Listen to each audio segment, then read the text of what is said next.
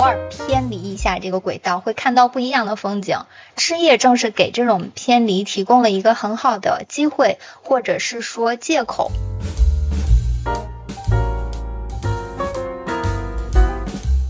因为公司目前的一些状态，还有我前期的一些动荡的一些职业经历，所以在这个阶段就已经到了一定的职业瓶颈期，真的不是特别适合在前司继续苟着。到一定人生阶段，有一些非常多的大方向上的冲突，这些其实都是根本性的结构性问题。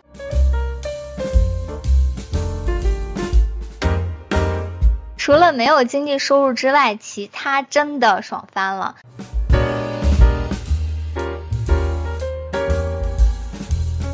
我用一句非常朴实的话说的话，你老在一个地儿吃饭，饭才能吃得熟；老换地儿，人人也不熟，饭也夹生。就我就想考公，而且为人民服务本身，我觉得是一个很有意义的一件事儿吧。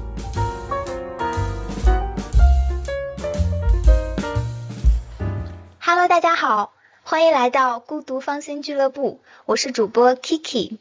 播客的更新频率是每半个月更新一次，更新时间会选择在周二的下午，欢迎大家订阅和收听。今天要聊的主题是失业，邀请到的嘉宾是我的朋友，他是一个因为各种际遇，在多个互联网公司都有工号的资深互联网打工人阿奔（括号疲于奔命的奔）。欢迎阿奔，大家好，我是阿奔，很高兴来到 AK 的播客，聊一下咱们这个目前这种失业和人生选择的一些话题。前司吧，因为各种原因也经常上热搜，加上前的一些职业经历，其实还挺特殊的，就很容易被定位，所以呢，就给自己换了个马甲呢，我就是这个叫阿奔，就疲于奔命的奔。整个对话中，大家就叫我阿奔吧，然后就主要是隐去一些信息，和大家一起聊一些大面上的问题。我也给大家介绍一下我自己，我是也在互联网公司打工了多年，之前在 一待了有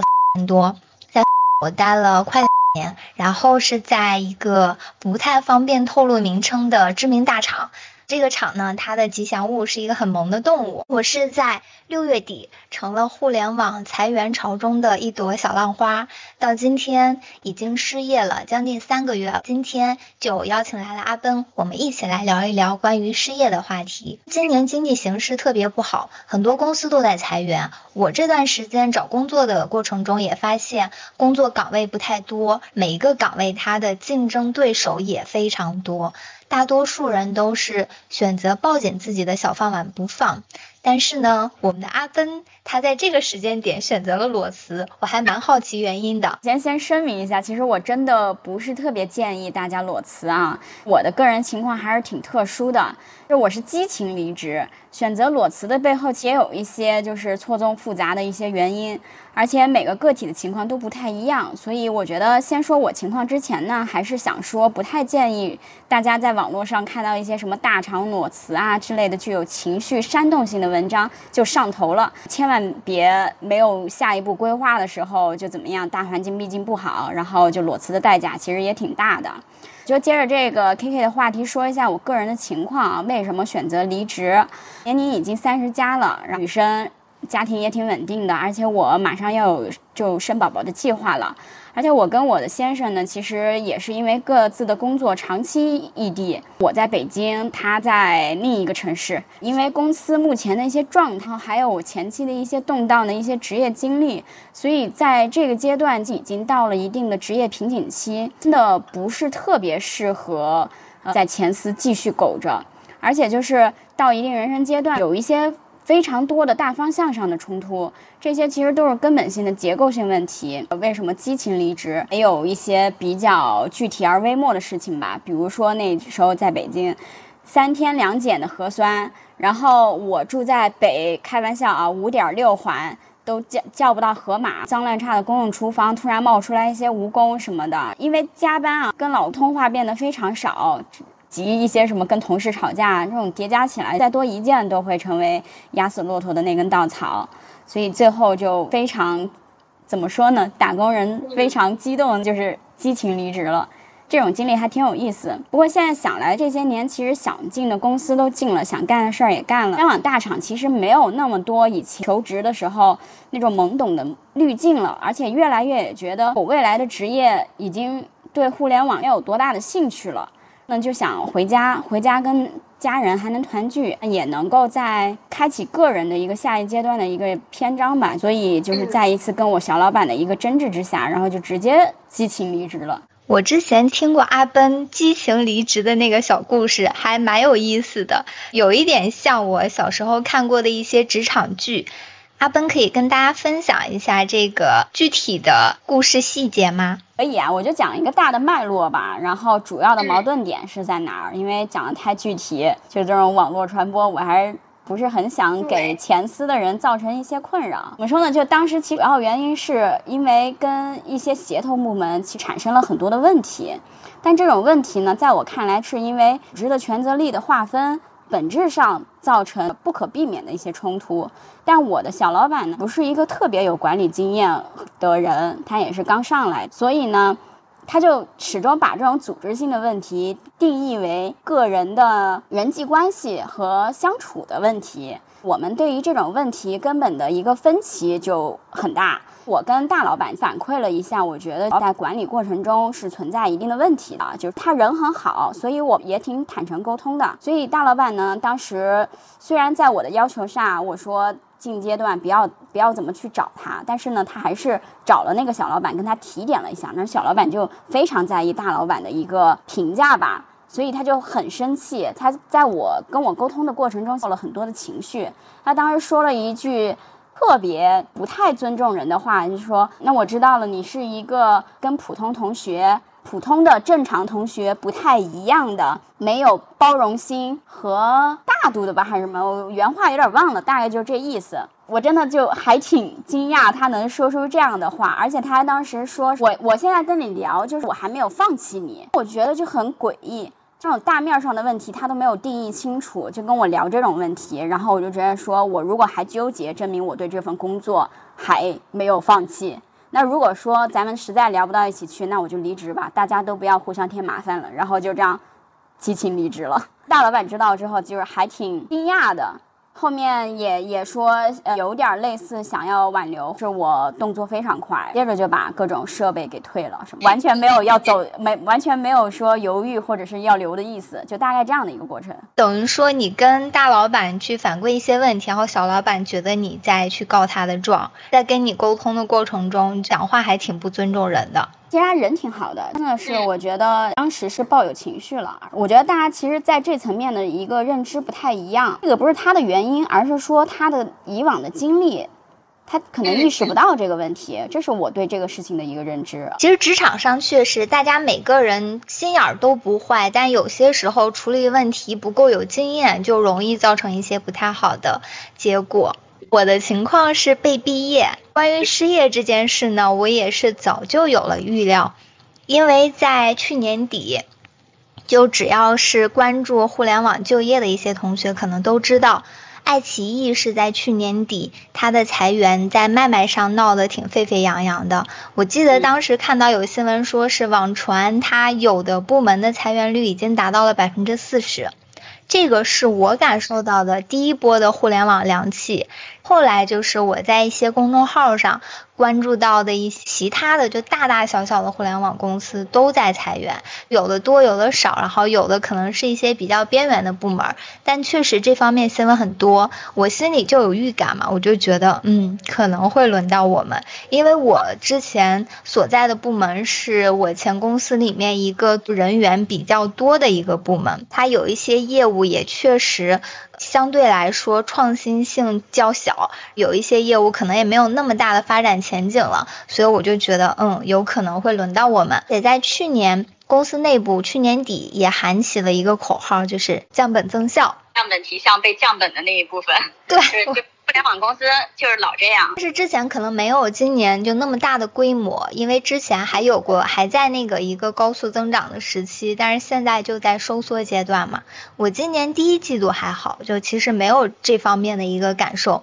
然后到第二季度我们就被告知说我们部门的年度预算大幅缩减。有一些正在推进中的项目也停了。后来就是组织架构和人员的调整，我就被毕业了。我是在六月底离的职。我离职前呢，做的工作是偏向于品牌推广这一块的，它是一个花钱的部门。疫情后大家都知道，就经济形势不太好，经济下行，各个公司都是一个比较收缩的状态。所以在这个时候呢，大部分公司它都会在品牌项目上花钱，会很慎重，因为品牌很多时候它是很难立竿见影的，它不不会说我投一个品牌广告，它就会立刻带来一些收益。所以在这种情况下，很多公司它可能会在效果广告上花更多钱，在品牌广告上都是缩减预算的。我这种岗位就会比较容易受到冲击。我跟你职业方向是一样吧，因为我也是品牌推广，就是市场营销方向的，所以我特能理解你说的这些东西。周围很多朋友也都是互联网公司的嘛，就其实今年失业的人真的很多，就我的情况真的不是一个个例，他。嗯，对，挺大的一个群体。我周围有朋友就说，哎，要拉我进一个什么什么互联网人失业联盟的微信群。虽然我没有进啊，但是从这个群面可以看出来，这还是一个蛮大的群体。阿奔，你在辞职后生活发生了哪些变化呢？主要的变化怎么吧？回到了目前安家的城市。而且刚回来的时候啊，怎么说呢？有两个多星期的时间吧，就特别的无所适从。适从，主要是可能不适应这种突然闲下来的，不知道未来的路该怎么样的这种状态。因为毕竟激情离职，其实确实是没有做下一步的打算，就直接离职了。直失眠，但那种失眠倒不是焦虑，就是脑子一直在想事情，在想我接下来到底怎么样。就有时候还想的挺兴奋的，到深深夜都还很嗨。那种思绪就没断过，就脑子我一直在我说我特别困了，但我脑子在蹦迪，所以就一直失眠。不过也就两个多星期的时间吧，就很快又确立了一个新的目标，嗯，就没有这种状态了。就本身可能是一个目标和方向性都是很强的一个人，所以没有方向就会，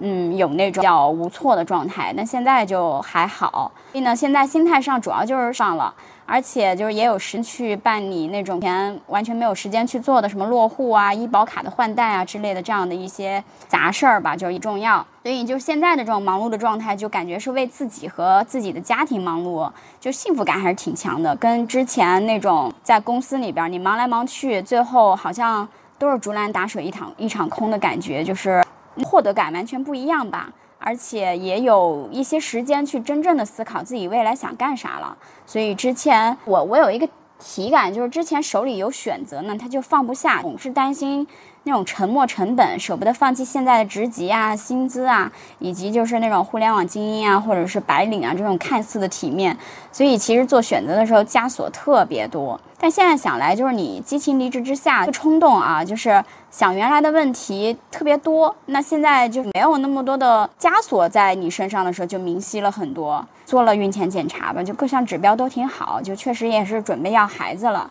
学学视频剪辑啊什么的，就每天过得还挺充实的。我觉得现在这种状态主要是没有特别大的经济压力，所以还是一个相对的自洽和自适的一个状态。我也特别感兴趣啊，你这种被失业的时候，你你的那种心理心路历程是个什么样的呢？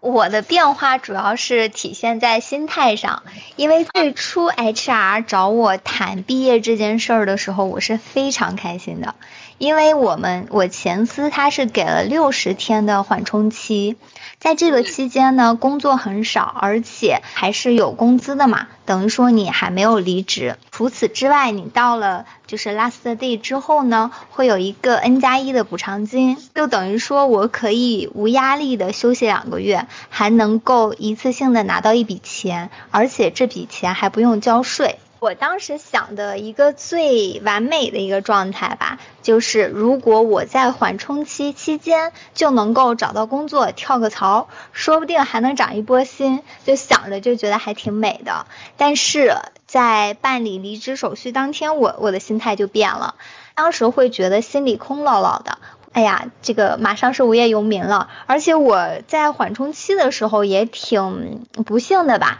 因为那个时间段刚好是北京疫情最严重的时候，就那段时间堂食基本都是被禁止的，大多数的公司也是居家办公，我投出去的一些简历，就要么就比如说是未读的一个状态，真的是在我离职之前。一个面试电话都没有收到，所以还是有一些焦虑的。拿到离职证明之后，我就觉得啊，那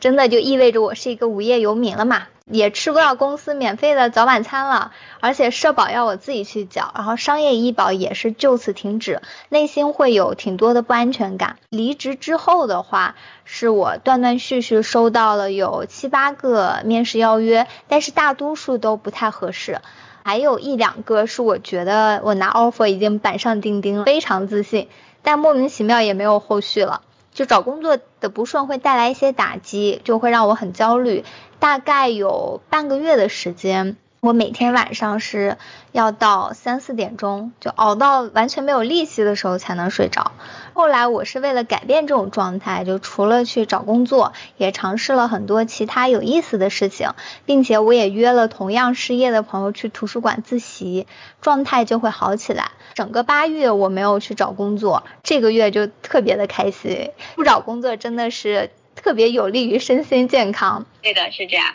在花钱上面的话，我是有一些变化的，因为刚离职的时候，我又拿到补偿金嘛，然后那个时候就花钱大手大脚，很开心，会觉得哎，这个补偿金，这个 N 加一可以够我花很久。后来是发现我自己去交五险一金的话，每个月就要花费。将近三千，然后一些房租啊，什么固定开销乱七八糟的，花钱速度会远远超过我的之前的预期，那就会稍微节约一些嘛。今年的中秋和十一，有些朋友会约我去出远门旅游，我都拒绝了，因为毕竟还没有找到工作，钱还是得省着点花。之前好像也是听你说了啊，就是好像说什么。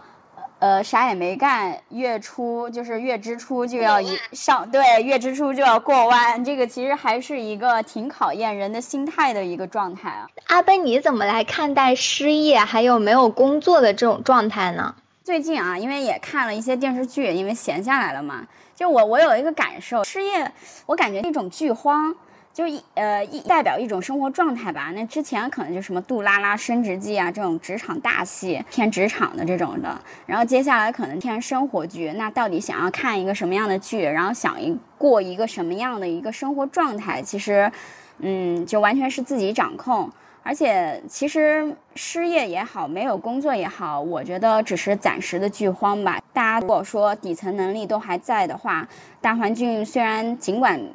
没有那么好，但是我觉得总总会有自己适合的一些出路会在，也许某个一些契机就让你走上了另外一条就是路。你你你觉得呢？你怎么看待失业和没有工作的这种状态？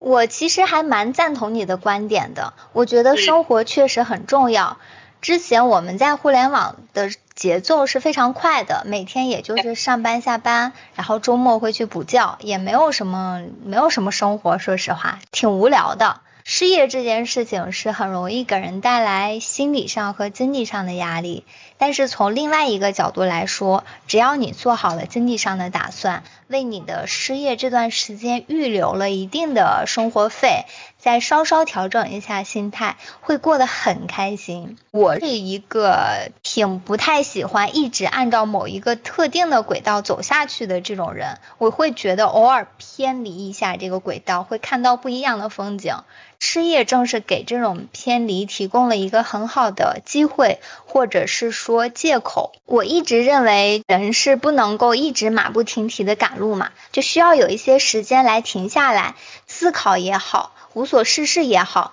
或者是去尝试一些冒险，都是人生中很珍贵的一些经历。毕竟工作还是为了更好的生活，更好的去享受生命。对，我也挺认可你的这种想法的。暂时的，都是暂时的。失业后，我的感受就是，除了暂时没有经济收入之外，其他都特别爽，有很多时间可以做自己喜欢做的事儿。那这段时间，阿奔，你有做什么能让自己很开心的事情吗？就看剧。我积攒了一些之前特别想看的电视剧呀、纪录片啊、影片啊之类的，因为本身也是一个文艺小青年吧，就是喜欢看这些东西，看一看。看书，之前一直在跟一个读书博主去做一些书评的一些更新，但是因为工作突然忙起来之后，就一直没有跟，然后也在继续的就是书，希望之后能跟起来。然后处理刚刚说到处理家里面的一些琐事儿吧。以及未来一些规划，我我现在在给自己的生活定 OKR 了。整体我对整体这计划又出来了，OKR。对对对，然后所以我觉得现在这种状态就整体是很自由快乐的那种感觉，就确实，但是买东西是确实没有以前大手大脚了。以前就是看心情，因为确实太考虑这个钱到底就是花的多，花的多还花的少，因为都够花。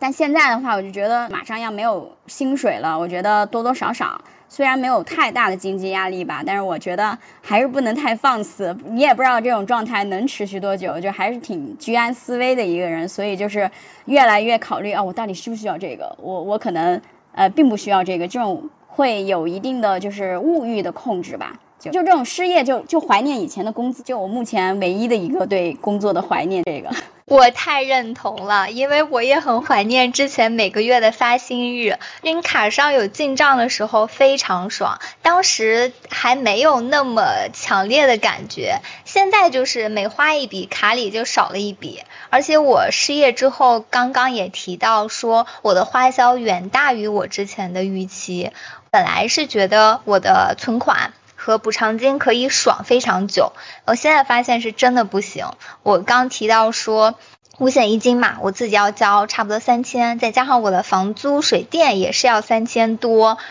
说一些吃饭啊、交通啊、最基础的娱乐，就这些固定消费，仅仅是固定的花费已经上万了。前段时间我在虎嗅上看到了一篇文章，他是说有一些失业的年轻人在靠失业金退提前退休。失业金其实就是你交五险一金里面是有一个是失业保险的嘛，然后如果你失业了是可以去领取这个失业金的。我记得北京好像是北京大概是一两千块钱吧，别的城市不太一样。就是在这也跟大家提个醒，你如果是想要去领取失业金的话，那必须得断缴五五险一金。在一些城市，其实你的社保啊、五险一金这些跟你买房买车的资质，包括看病的医疗报销有非常大的关系，所以还是希望大家尽量去了解清楚这些。除了没有经济收入之外，其他真的爽翻了。我是尝试了很多之前没有做过的事儿。八月份是去考了摩托车驾照，我还记得我第一次摸摩托的时候。有捏油门，就像捏到了虫子一样，非常的害怕，而且在。考考试之前的训练当中，有一次我还摔倒了。那个摩托车倒了之后，它那个油都滴出来了，我就非常害怕。本来摩托车对我来说还是有一些恐惧感的，但是最终我考试的时候，每一门考试都是一把过，包括最难的科目二和科目三，它是有一些绕桩啊，很难的一些部分，我都是一把过。有很多跟我一起考试的男生同学，他们之前是骑过摩托车的，呃，有一些没有考过，然后有一些不像。我一样是个满满分，还是很开心的，并且通过这件事情让我很确定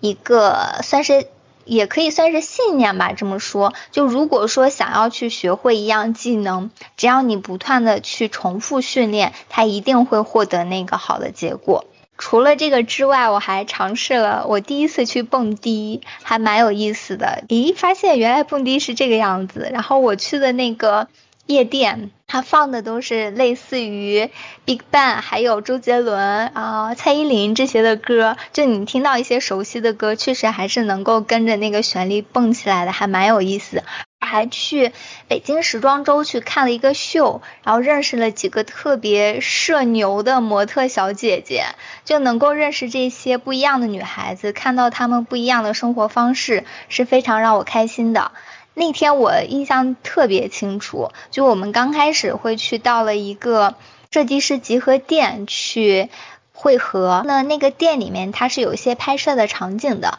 平常如果大家进去打卡拍照都要付费的，但是刚好呢，我们其中的一个女生是这家店的。老板娘的朋友，所以我们进去是免费的。他们还带了专门带了摄影师过去，然后有几个小姐姐真的超级自信，然后特别有表现力，然后在摄影师面前真的无数个 pose 摆来摆去，就让我觉得还蛮羡慕的。但我自己就待在角落，就其实我很想去拍，但是我又特别的不敢。看到他们这种状态，我会觉得对我有一些启发，会很开心。我还报名了那个单立人脱口秀，他的志愿者参与了他们志愿者的招募，被拉到了他们志愿者的群里面。只不过说，我到现在为止还没有 抢上过任何一次他们的志愿者的名额，因为每次都要靠抢，可能大一发出来需要几个几个，要几个几个，然后立马一一一一一全在排队，我还没有抢到。但之后应该会有机会的，而且我之前一直都特别喜欢芭蕾，就我学就是成人芭蕾学了好几年，时间就比较有空嘛，我就花了大量的时间去学芭蕾。之前我上班的时候可能一周去上个三节课，那我最近就一周可能上了八节课，而且去找了一些新的非常厉害的老师，像有一个老师他是中巴的，他在年轻的时候二十多岁的时候是中巴的。主要演员就是他的舞台经验非常丰富，教课也非常有意思，他会懂得引导学生，啊，每次上他的课都觉得如沐春风，这个让我觉得收获特别大，能感受到自己的进步嘛。其实之前工作就会有一个很大的问题，你不管做了多少工作，然后积累了多少项目经验，你都会有一种感觉，就会觉得，咦，我这个工作到底有什么意义？我好像还是在原地踏步，我不会觉得有一种。其实刚才阿奔也提到了的那种获得感。不会有，但如果说你在一些体育运动或者说舞蹈当中，你能够明显感受到自己的变化，比如说你的肌肉变得更强壮了，或者说你的身体更灵活了，这个东西是你自己可控的，这种感觉会让人很开心，很充满自信。我还在刚好是昨天去尝试了一个新的舞蹈，就是那个 Tango。了解这个新的舞蹈，我也觉得很有意思，因为之前我是完全不了解那个阿根廷 Tango 的，就对它的一些认知仅仅停留在那个非常著名的电影里面的那个舞曲，就是一步之遥。然后昨天我去体验之后才发现，它这个舞蹈就主要是男生引领，然后是一个追随的状态，和我之前学的舞蹈完全不一样。我会觉得，诶，非常有意思，因为每一种舞蹈它都是植根在自己的文化之下嘛，会让我有一些兴趣，想要去探讨为什么在阿根廷探戈里面，还有男女之间是这样的一种关系。还有一个很大的尝试，就是我开始做了我自己的这个播客，包括去想它的名称啊，然后它要做哪些内容。我是其实大概在两年前之两年之前我就有过这样的想法。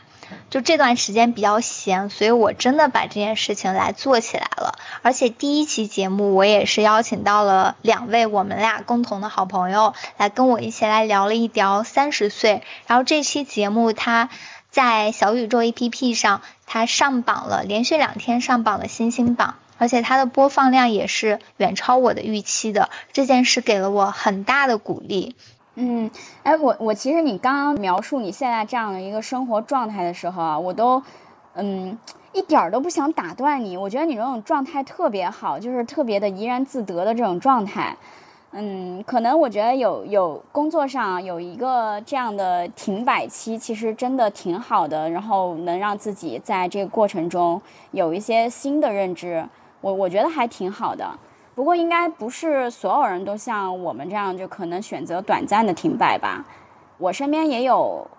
就是无限无缝衔接去对接一些新的工作的。我身边也是。你在这段时间有去找工作吗？或者是你周围的朋友们，他们是什么样的状态？其实我就参加了一场面试，那那场面试呢，因为其实准备的不是特别充分，确实当时啊，我觉得还是跟自己的整个心态比较相关。那时候还在纠结，或者是说没有想清楚继续要不要继续留在互联网这样的一个领域，所以准备那场面试的时候，就抱着如果能快速找到一个下家，就有人继续给我交五险一金的这种状态，所以对很多比较深刻的一些问题，其实没有。做真正的一些思考，所以面试我感觉当时状态并不好，然后所以呢也没有很快没有下文了。接下来就是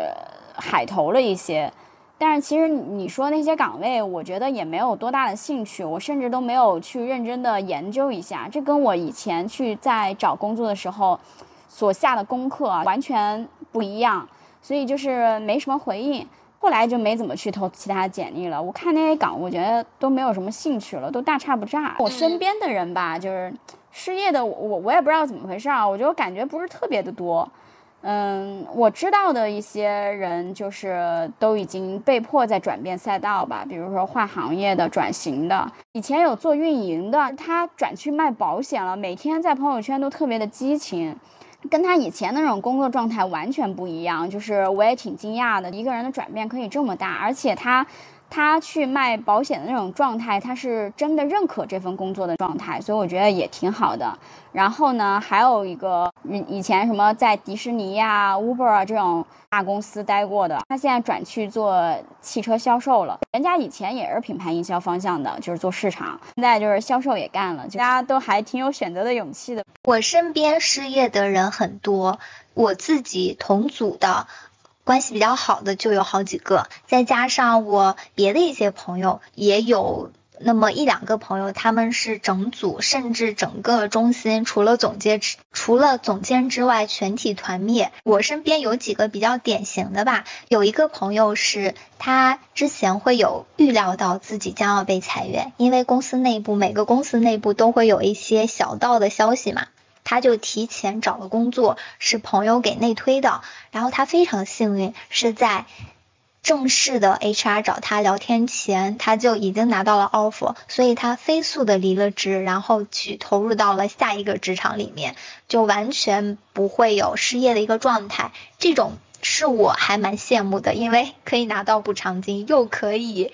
有新的工作。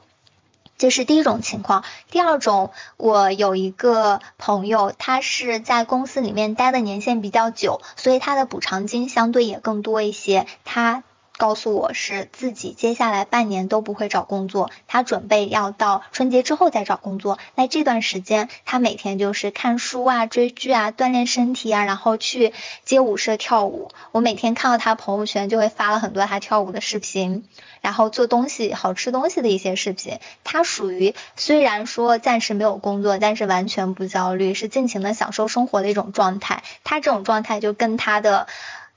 补偿金比较多有很大的关系。嗯。然后第三种是一个有一点点不太幸运的朋友吧，他在去年互联网，嗯，他在去年国家双减政策之下就。失业了，因为他之前工作是在一个在线教育的公司，失业之后大概花了三个多月的时间找到了一个新工作，也是在某互联网大厂。他在新工作做了两三个月之后，就感觉咦自己很喜欢这份工作，而且手头上的工作已经完全上手了之后，在一个完全没有预兆的情况下，这个项目被砍了，他再次失业。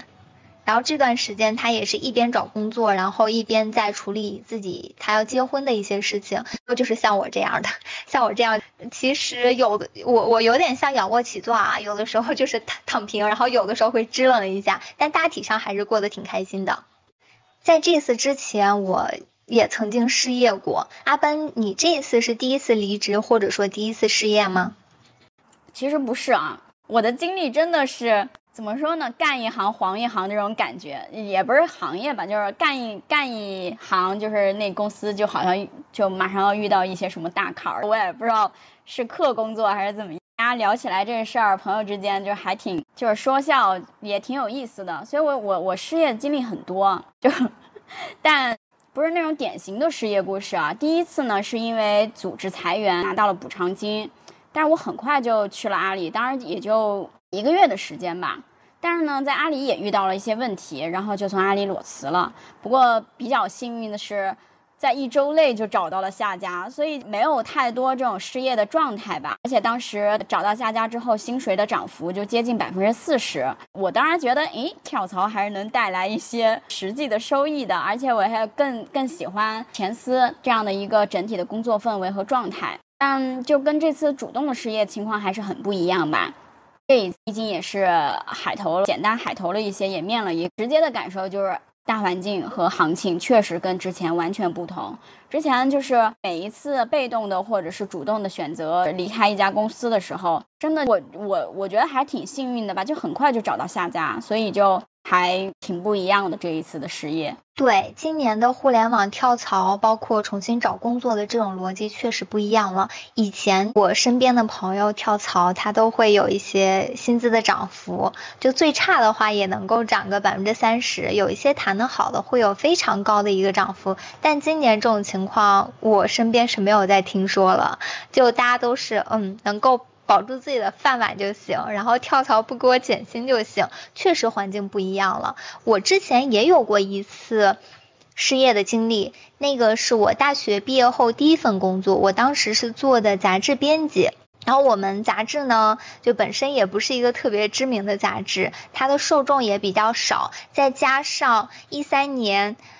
微信公众号开始起来，一些自媒体的平台开始兴起，杂志它纸媒就是越来越式微。后来我们这个杂志就等于说不做了，也相当于是裁员。但是我们另外一个部门有一个。老板吧，他就找到我跟我的一个同事来聊，他希望我们俩加入到他的部门，也就是说给了我一个转岗的机会。但是我对这个领导特别不认可，包括他的管理风格，包括他做事的风格，我都不是很喜欢，所以我就选择拿了补偿金，选择离职。那段时间我刚离职的时候很开心。因为那个时候大学毕业刚一年，我整个人的状态还是一种学生的状态，就总觉得上班太摧残了。觉得上班完全没有自由，然后我希望我可以出去玩，我可以到全国各地去找我的朋友玩，我可以去做一些自己喜欢的事情。所以刚离职的时候也是非常开心。后来就发现，因为自己没有多少工作经验，才工作了不到一年，所以找工作很难。不仅找工作很难，那个时候也没有什么积蓄，就完全没有积蓄的状态，只有非常。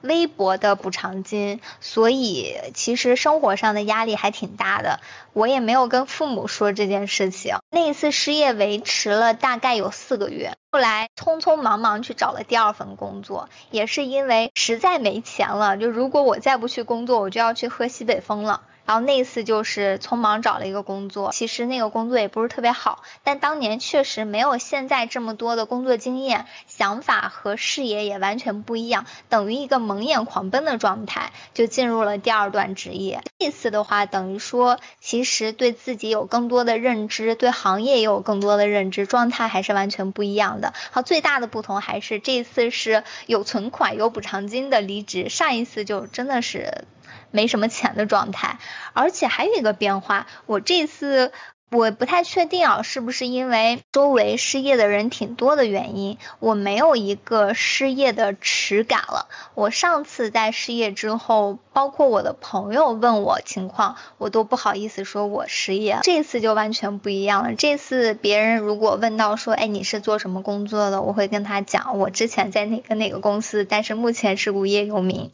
我们现在就。就我们俩都是在互联网工作嘛，然后现在这样的一个状态，那你对未来的职业有什么想法吗？是想要说继续在互联网行业求职，还是改行？怎么说呢？我对互联网的工作已经完全失去兴趣了，很奇妙啊！但是，所以长线计划的话，我打算是考公务员；短线计划的话，可能想找一个不那么忙的工作，因为像我现在所在的城市，其实。国企应该挺多的啊，军工企业什么的，我这种可能进不去。但是我觉得也可以尝试一些不那么忙的一些国企文职工作，然后就开始准备考公或者是准备呃自媒体的一些计划吧。嗯，所以就确实不是很想去做互联网了。为什么有这样的一个转变？因为我之前对互联网工作有非常大的热情。主要是这些年在公司内外部的一些情况吧，也经历了一些所谓的拥抱变化。但这种拥抱多了吧，你就觉得个人的获得感真的很差。而且那时候熬夜做啥呀？包括甚至还在公司通宵过呀，在公司买了行军床啊，这种状态。你现在就想，你还在互联网公司，跟早期的时候，你的那种个人的发挥空间已经完全不一样了。现在的这种。如果想要晋升，通常是什么呢？这种真的讲故事居多。你做两分，但是你要把这种东西能汇报出八分。但以前早期的时候，其实你做八分，汇报两分，它都是一些实打实的战功。而且吧，就现在所谓的一些大厂的降本提效，没有一些很多部门就变得越来的精细化，所以就是我很讨厌大厂里面那种螺丝钉的协同方式，而且身也发现身边很多人他其实都是在里面熬着，就一方面需要这份工作养家糊口吧，另一方面可能在等一些股权的股票权益的一些兑现。我我这两方面可能都不太想相关，所以对我个人而言，我觉得我还是拥有一些拒绝下场的机会和资本的吧。而且我觉得，但是很感谢互联网公司这些年给的我一些职业能力的一些锻炼。互联网公司就是它实在是非常不稳定，变化太多，组织不断的调调整吧。其实对于个体而言，你每到一个新的组织，就要获得这个组织里面的老板也好、同事也好的信任，这个信任成本是非常高的，循环往复的，我都觉得有点疲倦了，节奏太快了，大家没有时间。去彼此了解，所以在这种不断变化的这种环境里面的话，其实对于想做事儿而言，你要付出的心理成本是非常大的，而大多数我都觉得是无意义的一些心理内耗。而且其实说实话，现在互联网公司的很多东西，它其实已经自成一派，或者是说已经进入一种稳态了。你你即便啊，说实话，呃，偏运营类的那种公司，你把这些运营都裁了，它这个。依然有一些历史的一些流量的一些积累，能够保证它继续运行。所以大家往往去做一些数据追踪的时候，要去说什么归因归因，其实都是在找理由。我就觉得很不喜欢这样的状态。而且吧，这种大环境下，未来几年的这种品牌营销的就业环境都不会很好，因为也是确实是查了一些资料，做了一些分析吧。但其实你说个体的职业生涯能有几个几年是可以耽误的，所以我就果断的调整了，不想不想在互联网继续做了，选择考公吧。求稳是一方面，我觉得在相对相对稳态的一种环境里面，其实你去做事，或者是跟团队里面的人去相处，其实。能有更多的时间去彼此磨合和获得信任，那这样子其实会有更多的一些机会去把事情做好。我我用一句非常朴实的话说的话，你老在一个地儿吃饭，饭才能吃得熟；老换地儿，人人也不熟，饭也夹生。就我就想考公。而且为人民服务本身，我觉得是一个很有意义的一件事儿吧。就不管你做的事情是大还是小，你讲真，你在这种体制内的话，你要是有机会啊，可以，我觉得现在可能想的比较美好。我觉得要有机会可以报效祖国，要混得不好，我退也可安居乐业。所以，以我现在的这种状态和心境的话，我觉得是比较好的一个选择。互联网转向体制内，我觉得很多工作方法其实和理念都是能够得到很好的一个应用的。我觉得这是好事儿。呃，Z 时代的年轻人之间不要有一种说法嘛？现在的出路难道不是做网红，就是做公务员了吗？就宇宙尽头就是体制内。我我三十岁以前啊，甚至是八月份以前，都从来没想过要考公务员。甚至每每家人有时候说考公务员的时候，我对这个事情都非常反感。但我现在就是，我从来没想过我在这个节点会有这样的大的一个转变。我就现在就很想考公务员，所以这两个事情。做网红或者做公务员，我都想尝试一下，因为本身之前也是学传媒的嘛，所以我想一边考公一边做自媒体。但这两个事情都是长期主义的事情，还是还还是需要一些坚持的。所以也现在在用互联网的工作管理方法，什么 OKR 这种的来赋能自己的一些生活状态，我觉得挺好的。对阿奔想的还是蛮清楚的。就是自己为什么要考公，然后为什么要选择转型？我可能跟你不太一样吧，我还是希望能够继续在互联网这个行业里面去找到合适我的工作。我之前。在做品牌营销之前，一直做的都是新媒体运营。我有关注到，其实很很多公司还是非常需要这个职位的。我也希望能够把我过往好几年他积累的一些经验，能够运用到我的新的工作当中。刚才阿奔提到说考公务员还有网红这件事儿，我还有一些感慨，因为我是一三年本科毕业，一三年的时候那会儿我周围也有很多人去。考研啊，考公啊，出国啊，就是考公其实也占了很大的比例。但是那会儿我周围还是有非常多的同学，他会选择进入到一些私企，包括互联网大厂，包括说自己去创业的事情。考公它是很多人的选择，但它没有像现在这样的主流。我会觉得确实。大概这十年的时间，职场的氛围、社会的一些架构啊之类的发生了很大的变化，包括现在互联网去形容一些男生嘛，什么听理听气的，对明星的一些营销也是我的体制内男友或者是我的体制内女友。大家都会更加倾向于选择更加求稳的方式了，然后去做创业的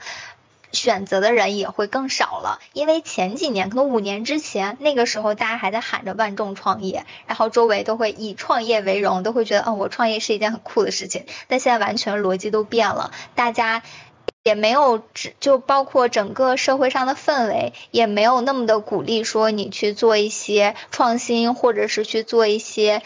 好像现在年轻人他确实选择更少了，要么是选择体制内，要么去做自媒体。那当然，其实自媒体也是我想要做的事情，因为我以前都是做新媒体运营嘛，我运营过非常多的账号，然后他的粉丝量也很庞大。我曾经是某知名公司的新媒体运营的负责人，然后我负责去。运营的这些矩阵，新媒体矩阵，它的粉丝是超过三千万的，在这一块儿我有非常多的经验，包括我自己的微信公众号，我发过的第一篇的文章，它的阅读量过万的，我相信自己有这样的能力，可以去支撑我来做自媒体这件事情。但在过往的很多年当中，我去尝试过，但效果不是特别好。今年我就是下定了决心，想要来做播客，我。个人感觉是它可能是比较适合我的一种表达方式。我是希望我未来的生活可以把播客这件事情坚持下去，做到自己所说的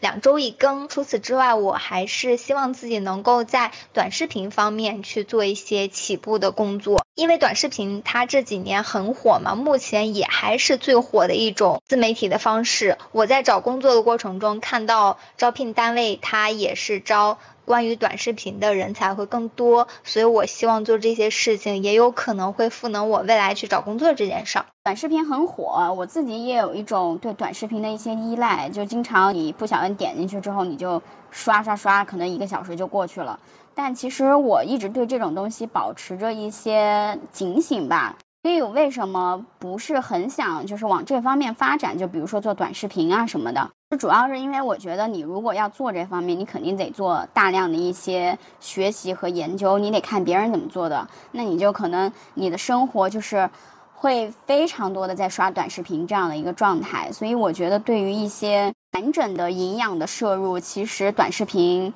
我觉得它给你带来的一些东西都是非常碎片化的，它对于一个人的完整的认知的一些嗯构成其实相对的有限，所以我还是比较希望一个相对稳的环境，然后去业余去做一些比较完整的一些营养的摄入，比如说啊，看书啊什么也好什么的，对我就觉得这样会是我想要的一个生活状态。对，我觉得你那种也很酷，然后我也看过你的公号，我觉得你你你确实有这样的一个能力，我觉得就非常看好你，就觉得，我非常理解刚才阿奔所提到的你对短视频的一个态度，一方面你也觉得它很有意思，另外一方面你也会冷静的看待它，与它保持一段的距离。可能我来理解短视频这件事儿，就是它是来给你放松的一个工具，但是短视频。就所有的媒媒介形式都一样，它都是希望抢夺用户更多的时间，所以短视频它是不断的通过高刺激的这些视频来吸引你投入更多的时间。呃，我我觉得它就是这样的一种形式，它是不太适合去做一些深度内容的输出，也不太适合说你通过这个平台来获取一些深度的知识，你只能够通过它来获取放松和娱乐。但是短视频它在获得轻松娱乐方面也有也有一点不太好的，就是说，你可以获得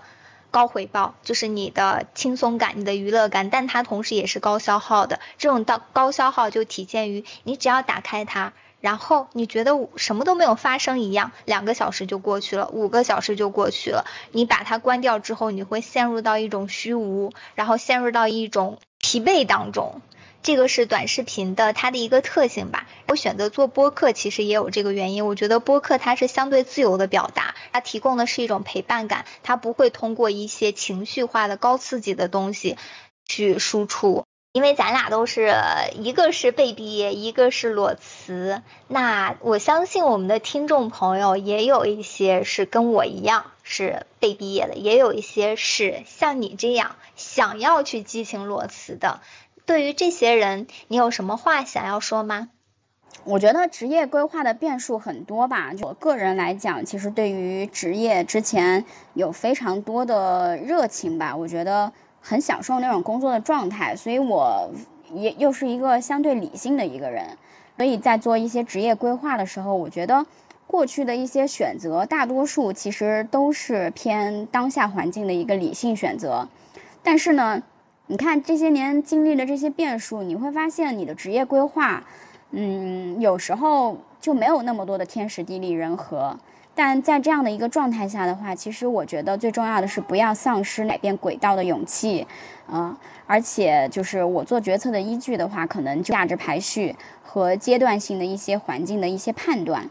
所以，嗯，我想说的就是工作很重要，自我也很重要，要开心，但是不要冲动，理性的去做一些判断，毕竟。嗯，是你自己为自己的一些选择去买单，然后，呃，我也推荐一本书吧，叫《决策思维》。这个书的作者呢，他是在国内外很多咨询公司，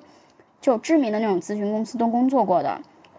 我看这本就口袋书，非常小，也很薄，可能你花时间去读的话，也就。可能一天或者是很快，反正就能读完，所以它在里面有非常多的干货。然后我在这里面吸收到了一些你做决策的一些，嗯，方法论，以及一些做决策的一些陷阱。我觉得，呃，不仅仅是在企业中吧，我觉得在个人的生活中，其实都能有非常多的一些应用啊。所以就推荐这本书。只要你做好了经济上的打算，你做什么选择都可以。然后这个选择的话。肯定是会有好的一些结果，也有坏的结果。那大家作为一个成年人，就是要为自己的结果、自己的选择去负责。那只要想清楚这个问题就可以，其他的就是尽可能开心吧。我觉得开心是一件挺难得的事情。如果你。想辞职，或者是被毕业了，你要听从自己内心的声音。如果你想立马找到一份新的工作，那你就专注的、全身心的、全力以赴的去找新工作，不要听从那些说你应该休息，然后躺平也很有意思的这种说法。如果你真的是想要休息，想要去玩玩耍，那你就不要去听那些让你奋进、让你立马。爬起来内卷的那种那种想法，就是专注的做自己想做的事情，就很棒。好的，那我们今天的节目就到这里啦，我们下期再见吧。